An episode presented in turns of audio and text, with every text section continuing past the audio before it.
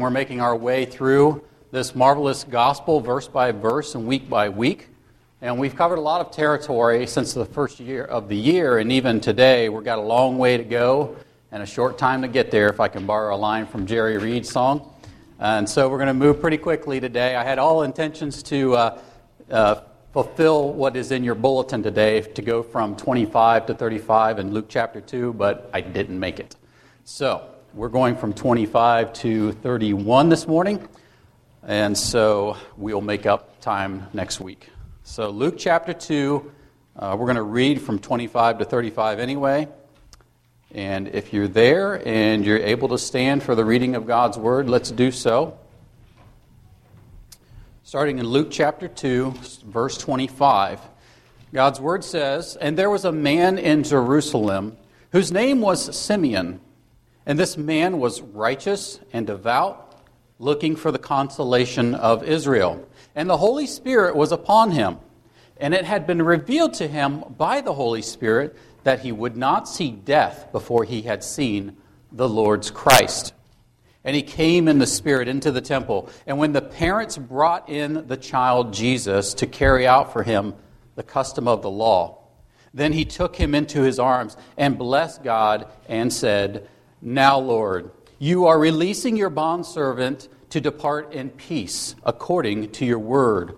For my eyes have seen your salvation, which you have prepared in the presence of all peoples, a light of revelation to the Gentiles, and the glory of your people Israel.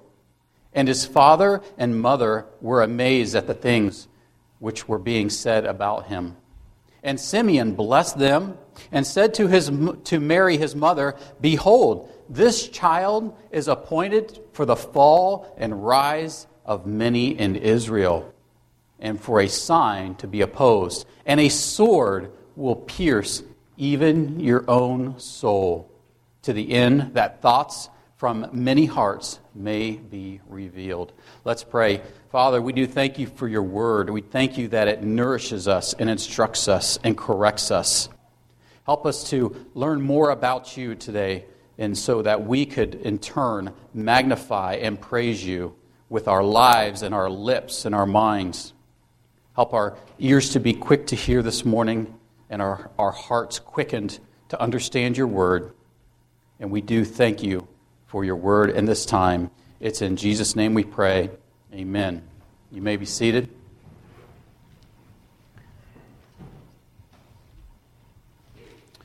Well, we've been looking at the uh, miraculous testimony of several witnesses as to the birth of the Messiah, the Lord Jesus Christ. And Steve showed us last week that just through these first three, the first three chapters of this gospel, that we have about 10 witnesses as to who this baby that was to be born to Joseph and Mary. This wasn't just some random first century Jewish child born out of, to an out of wedlock mother or a Jewish carpenter. And that's really why Luke is writing here anyway, isn't it? I mean, he's interviewing these eyewitnesses and he's investigating everything carefully so that his most excellent Theophilus, and you and I as well, would know the exact truth as to who this child really was. Now, why does Luke do this? Why is he so painstakingly making the case that Jesus is the Messiah? Why bring so many people into the courtroom to verify who Jesus is and the events that are surrounding his birth? Well, for one thing, for the Jew, they were never to receive an accusation against someone and confirm it unless they had two or three witnesses. That's what Deuteronomy 19:15 tells us. If someone accused you of something or said something of you, two or three witnesses had to come along and agree with those facts. And it was a done deal then. Even in the glamorous world of law enforcement, I'm told that the more witnesses that you have to a crime, the more likely that person is going to be convicted of that crime and the accusations proven true as long as the stories of those witnesses all line up. Now, for us today, the two or three witnesses still applies, especially when it comes uh, in terms of church discipline or removing an elder out of the church, right?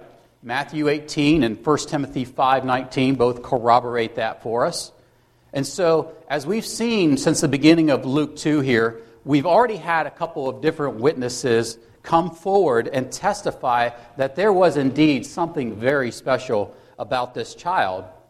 And for the most part, they have been on opposite spectrums and often, off, excuse me, opposite extremes in terms of their social status and things of that nature. One of such witnesses have been the angels and the multitude of angels that we've seen in verses 8 through 14, the divine messengers of God who reveal that Jesus is Savior, Christ, and Lord. We've had the shepherds themselves in verses 15 through 20. They were not considered a trustworthy group. In fact, in first century Israel, they weren't even allowed to testify in court because they were not trustworthy enough. Yet our God sovereignly selected them to bear witness of the Messiah's birth. We, we have Joseph and Mary in verses 21 through 24, and we'll talk more about them in just a moment. And today, we're going to be looking at a man named Simeon who will be looking for the consolation of Israel. In the next couple of weeks, we'll be looking at a prophetess named Anna, and the coming weeks beyond, we'll start to ascend the Mount Everest of witnesses, the Lord Jesus Christ Himself. His words, His miracles, and so on and so forth will testify as to who He is. Now, if all of those witnesses and testimonies and reports about who Jesus Christ is, the testimony and witness of John the Baptist and how Christ was born, and about how the Emmanuel, God with us, came to be, Luke will remind us who the Messiah is by way of genealogy. And as we'll hopefully get to this year, but this is not an interruption into Luke's account.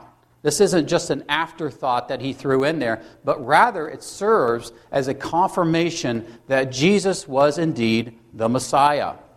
And so we are given just more than two or three witnesses, aren't we? And they all bear testimony to the truth. And as I said from Steve's count last week, there's 10 of them. But we learned last week a little bit more about Joseph and Mary, the earthly parents of Jesus, if you will. One of the major things that we learned about them and we saw is that they were absolutely obedient to the Word of God.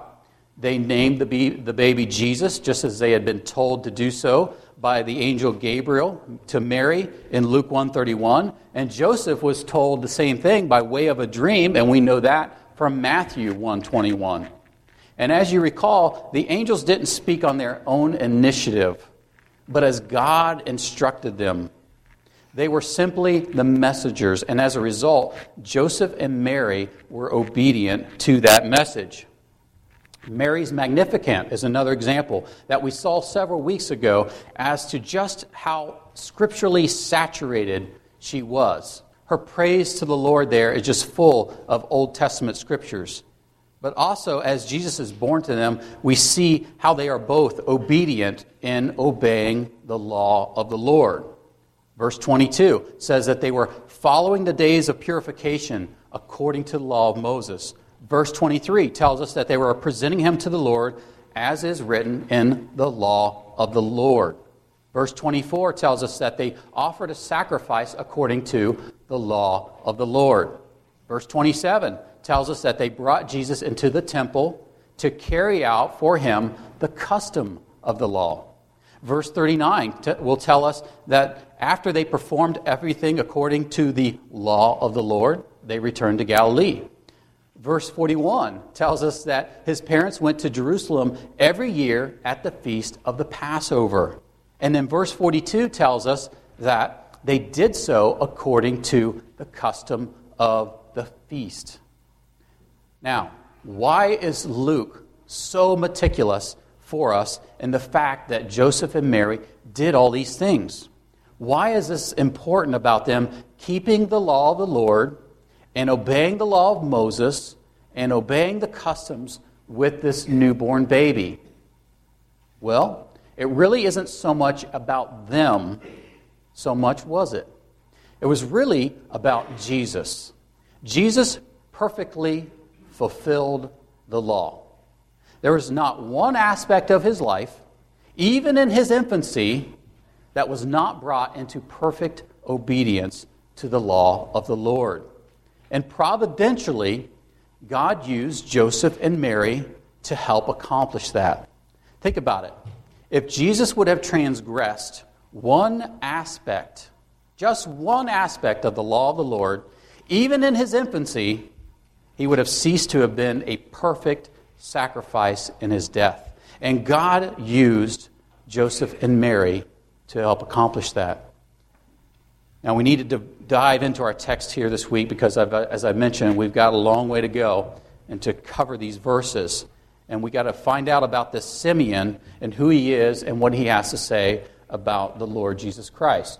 So, looking at verse 25 with me, it says, And there was a man in Jerusalem whose name was Simeon, and this man was righteous and devout looking for the consolation of Israel, and the Holy Spirit was upon him. Now, this particular man is mentioned, not mentioned anywhere else in Scripture. There are other Simeons in Scripture, but we don't know a whole lot about him. We don't know his vocation. It doesn't say that he was a priest. It doesn't say how old he was, except we can kind of deduce or deduct from inference rather that he may have been an old man since he says that since he's seen Jesus, he can depart in peace. It's a euphemism for he's ready to die. But Luke doesn't really give us a whole lot of information about this man socially or physically. But we do know about more about his spiritual condition more than anything else. Luke says in his writings here, it says he notes him to be righteous and devout. Just like Job in Job 1 1 or Zacharias in Luke 1 6 that we've seen, Simeon's character before God is the most important fact that Luke gives us. And as we mentioned before, this does not mean that they were walking in sinless perfection, but they were walking in such a way that their faith in God allowed them to have righteousness um, imputed to them. This is what Galatians 3 is talking about, and specifically Galatians 3:11 it says, "Now that no one is justified by the law before God is evident, for the righteous man shall live by faith." Abraham in Genesis 15:6 believed God and it was reckoned him as righteousness. Well, this Simeon here in Luke chapter 2, he believed in God and he was a Jew inwardly, not just outwardly as Paul describes in Romans 2 28 and 29. He wasn't masquerading around. He wasn't some self righteous Jew that happened to be at the temple at the right time. He wasn't a two faced individual. Now, this really hits home to us sometimes, doesn't it? And I'm not asking you to look at someone in this room and across the room, but I'm asking you to examine yourself this morning. Are you living in such a way outside of these four walls and outside of this gathering of people here today, the church? Are you living in such a way that someone would be able to say that that man is righteous? That man or that woman or that young man or that young woman is definitely a Christian. No doubt about it. What about when you're alone? When it's just you and God? Are you living in such a way that even when you're alone, that your greatest delight and your greatest joy is God? Simeon, he was living out his faith because it says that he was devout. Luke is the only author in the New Testament to use this term devout, but it, essentially it means that he was a God-fearer. He was reverent as to the things of the Lord. He was a spiritually sensitive God-fearer. You could say that he had a healthy fear of God.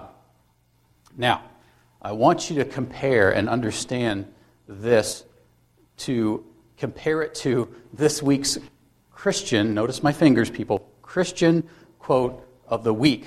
Are you ready? All right, quote. This, this female said this at a church. Quote, I just want to encourage every one of us to realize that when we obey God, we're not doing it for God. I mean, that's one way to look at it. We're doing it for ourselves because God takes pleasure when we're happy. So I want you to know something this morning. Just do good for your own self. Do good because God wants you to be happy. When you come to church, when you worship Him, you're not doing it for God, really. You're doing it for yourself because that's what makes God happy. Amen. Question mark. End quote. Now, in case you miss the heretical and blasphemous quote of the week, it came from Victoria Osteen, the wife of Joel Osteen, who was standing right beside her when she said this. Now, do you think they have a healthy fear of God?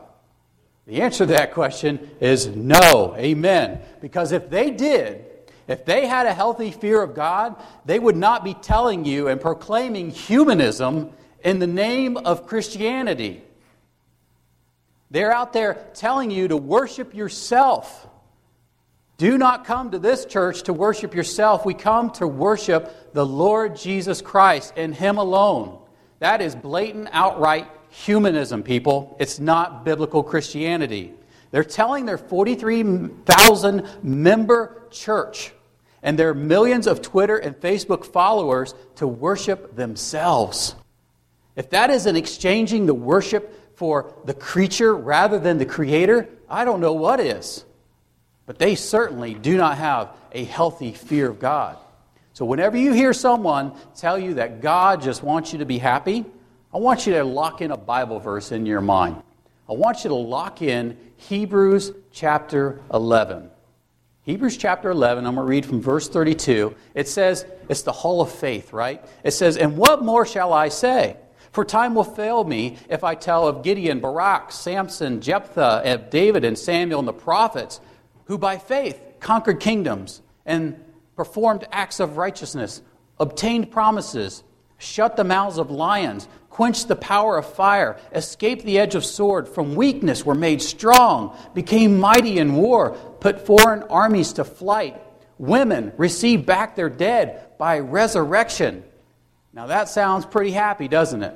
Those are all good things. Now listen to this. And others were tortured not accepting their release so that they might obtain a better resurrection. And others experienced mockings and scourgings, yes, also chains and imprisonment. They were stoned, they were sawn in two, they were tempted, they were put to death with the sword. They were about in sheepskins and goatskins, being destitute, afflicted, ill treated, men of whom the world was not worthy, wandering in the deserts and mountains and caves and holes in the ground. That part didn't sound very happy, did it? So, how is it that the second group of men here are to be called men of whom the world was not worthy? It wasn't because they were looking to them own, their own selves for their own personal fulfillment and their own personal happiness. Chapter 12 tells us that it was because they were fixing their eyes on the author and perfecter of their faith, the Lord Jesus Christ, the Messiah. And that's exactly where we find Simeon here. Simeon had a healthy fear of God. He was righteous and devout, and he was fixing his eyes on the author and perfecter of our faith.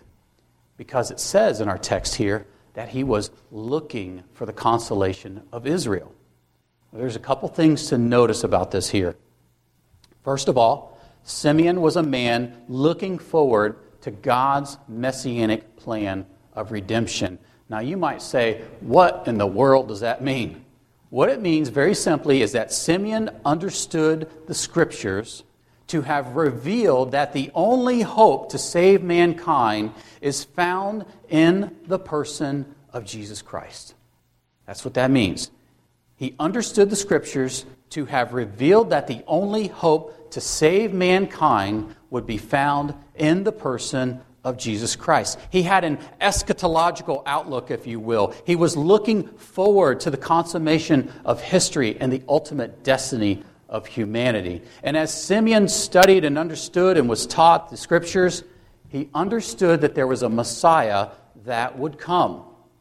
Why would he understand scripture that way?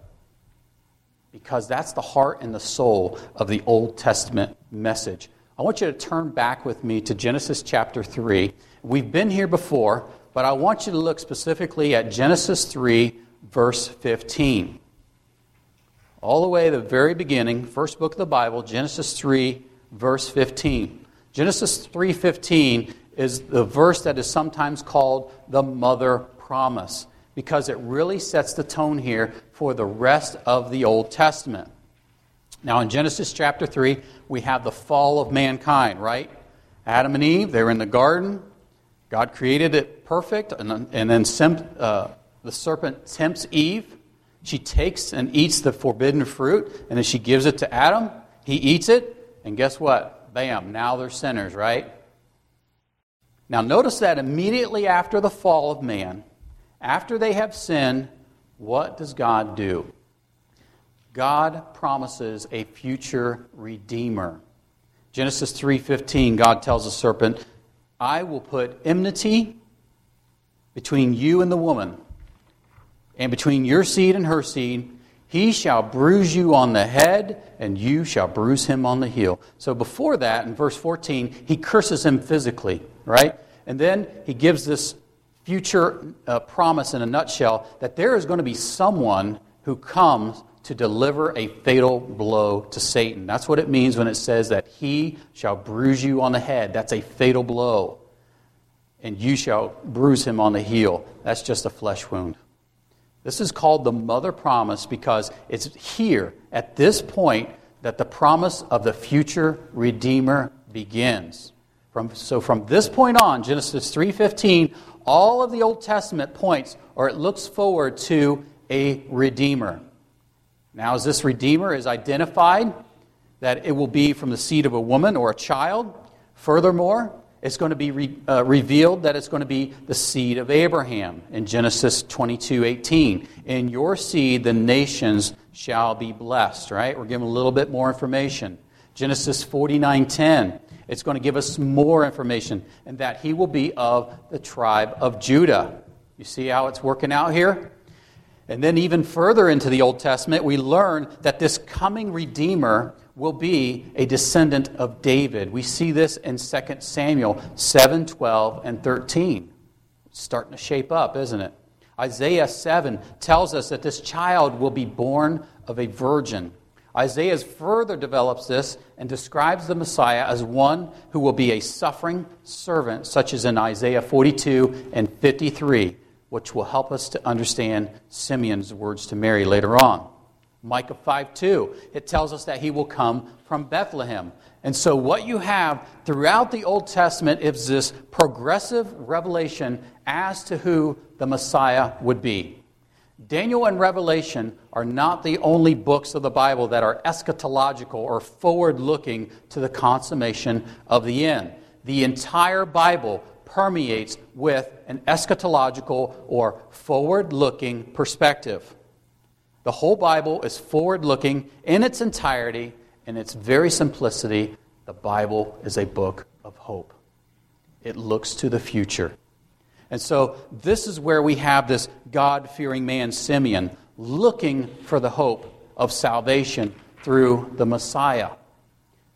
But we can also uh, note that not only was he looking for the Messiah, as we will see Anna and even Joseph of Arimathea in Luke 23 51 and others doing later in this chapter, but he was looking for the consolation of Israel. Flip back to Luke 2 with me if you're not there.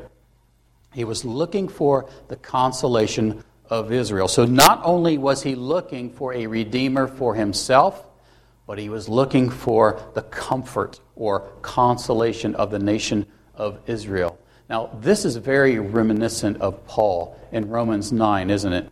In verses 1 through 3, he says, I'm telling the truth. I am not lying. My conscience testifies with me in the Holy Spirit that I have great sorrow and unceasing grief in my heart. For I could wish that I myself were accursed, separated from Christ for the sake of my brethren, my kinsmen according to the flesh. Paul was deeply and passionately concerned for the salvation of his fellow kinsmen. So much so that if he could exchange his salvation so that his fellow Israelites could be saved, he would do it. Now, although that it was impossible, it was an impossible exchange, it nevertheless showed the love and the passion in his heart that he had for the salvation of the Jews. And this is where uh, Simeon's heart is as well. He's eagerly awaiting the Messiah so that God could bring comfort to a disobedient and rebellious nation of Israel. Remember, things had not gone very well for Israel, who were at the very moment they were occupied by the Romans. And Herod was not a very nice leader. They were made to go and participate in an unprecedented census. They were oppressed. And they never really handled the blessings of God very well as a nation anyway. So, with expectant hope, Simeon's looking for the Messiah who will set up his kingdom and deliver Israel. And then, lastly, for verse 25, it says that the Holy Spirit was upon him. Now, just as the Holy Spirit filled John the Baptist in uh, Luke 1:15, Elizabeth in 141 and Zacharias in 167, here again the Holy Spirit is going to come upon this man to either speak or do something for the glory of God. And in this case, Simeon is going to be in the right place at the right time. In fact, you could say that it was divinely appointed place and a divinely appointed time.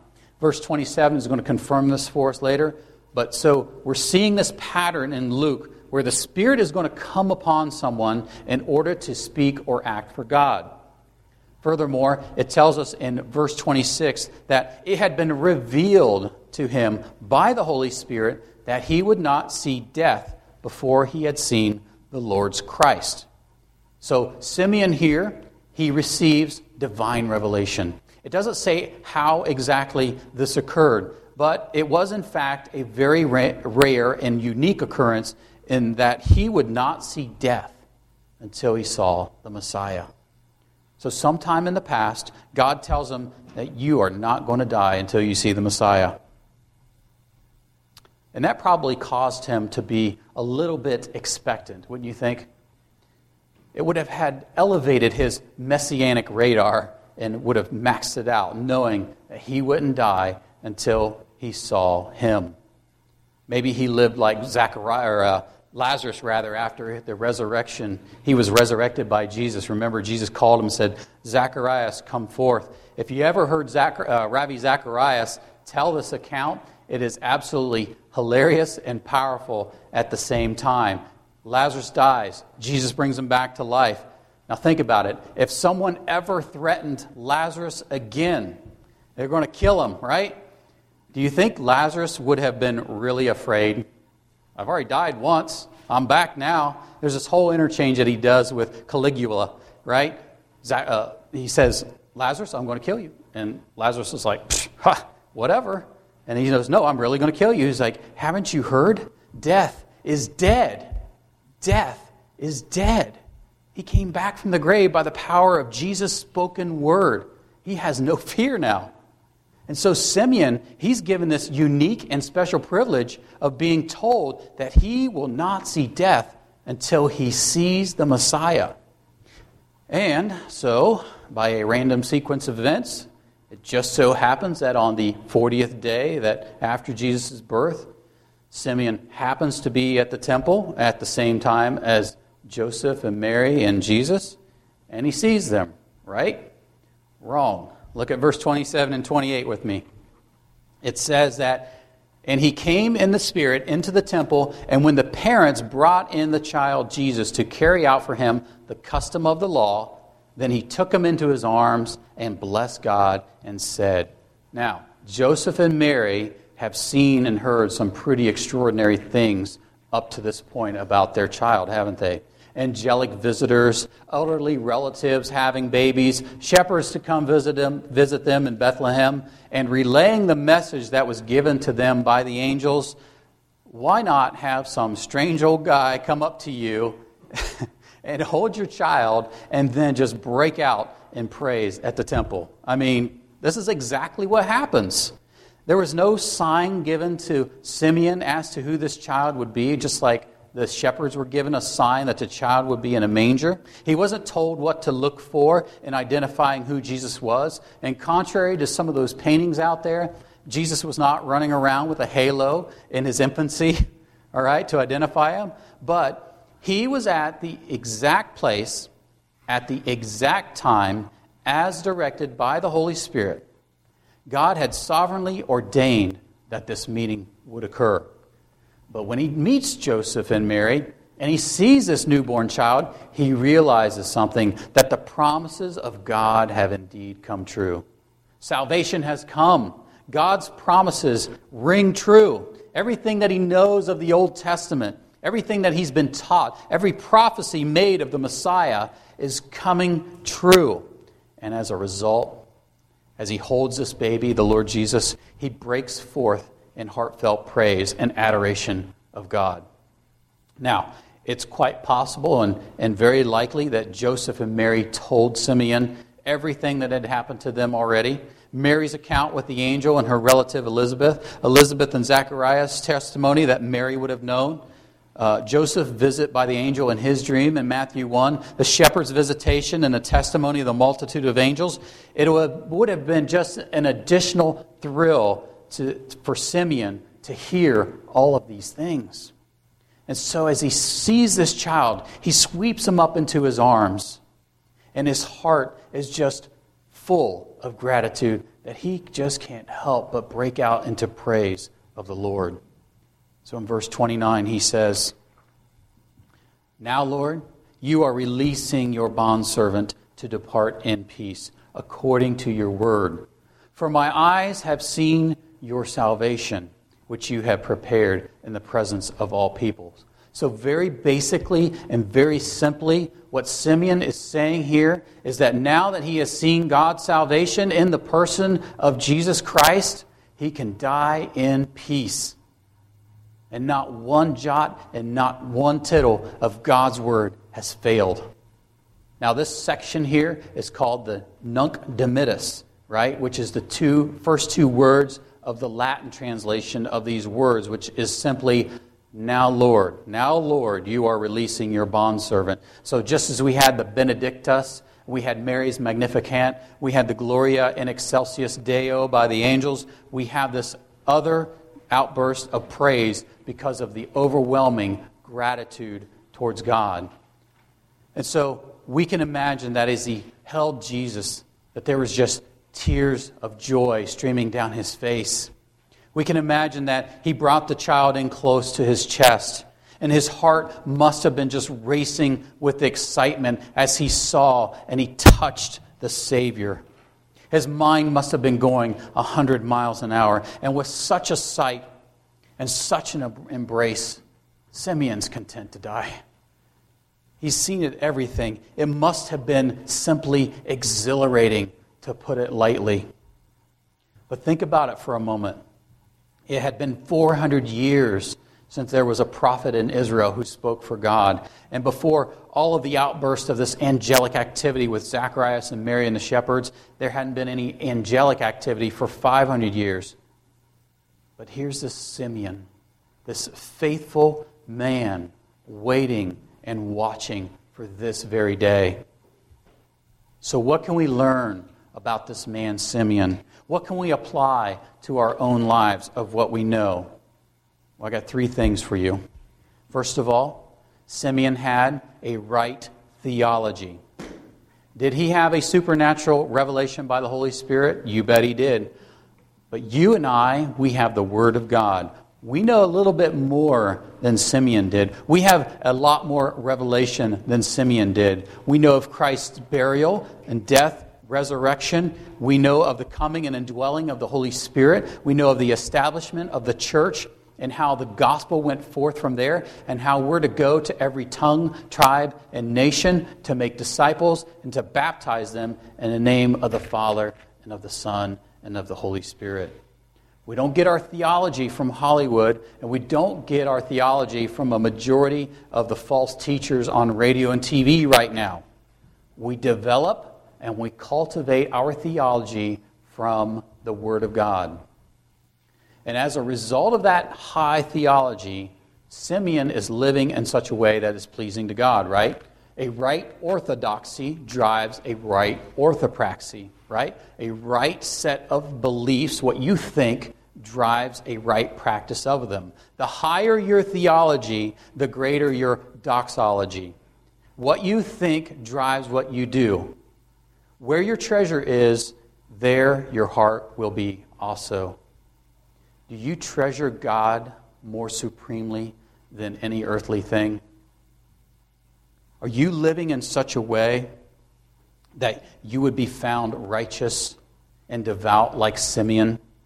Beyond these walls and this day, are you living and acting and thinking like a called out, born again believer in the Lord Jesus Christ? Maybe you're struggling. Are you in God's Word? Do you know that your Heavenly Father loves you and He cares for you and He wants you to cast all of your anxieties upon Him because He cares for you?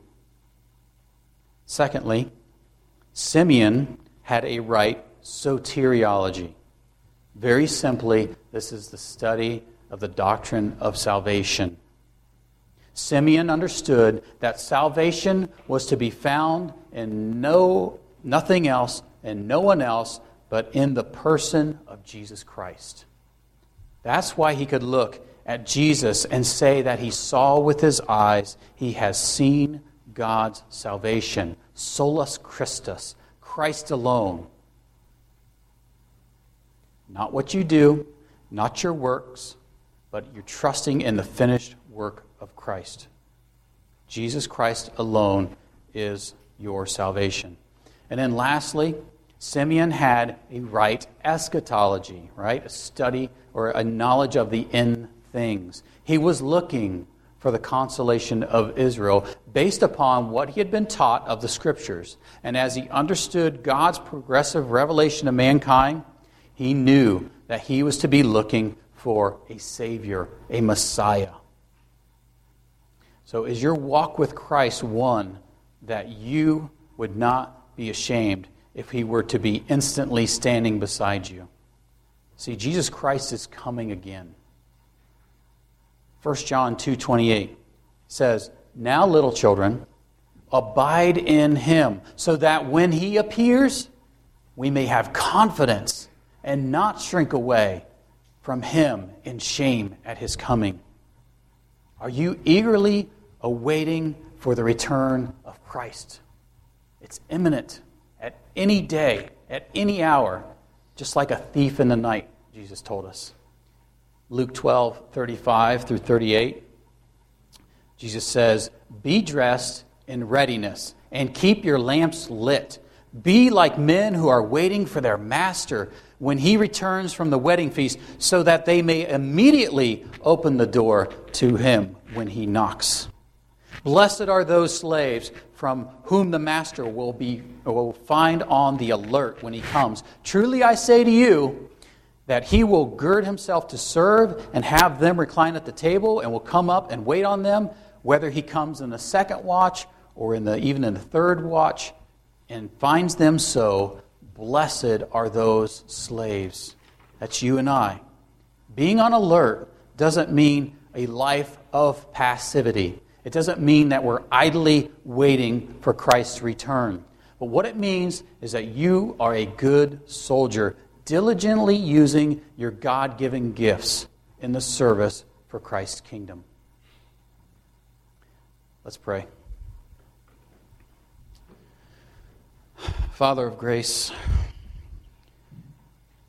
we just pray that you would help us not to grow complacent with this world, but that we would eagerly long for heaven, not because of the relief of our own afflictions, but because you are there. Help us to understand and live in such a way, knowing that this world is not our home and that we are here on a temporary basis Help us to have a love for our fellow countrymen and for those of every tongue, tribe, and nation. Help us to be motivated to proclaim the gospel out of a deep, heartfelt love for you and those around us. Lord, Help us to know you more. Increase in our grace and knowledge of the Lord Jesus Christ so that we can live obedient lives for you. We just pray all of this in Jesus' precious name. Amen.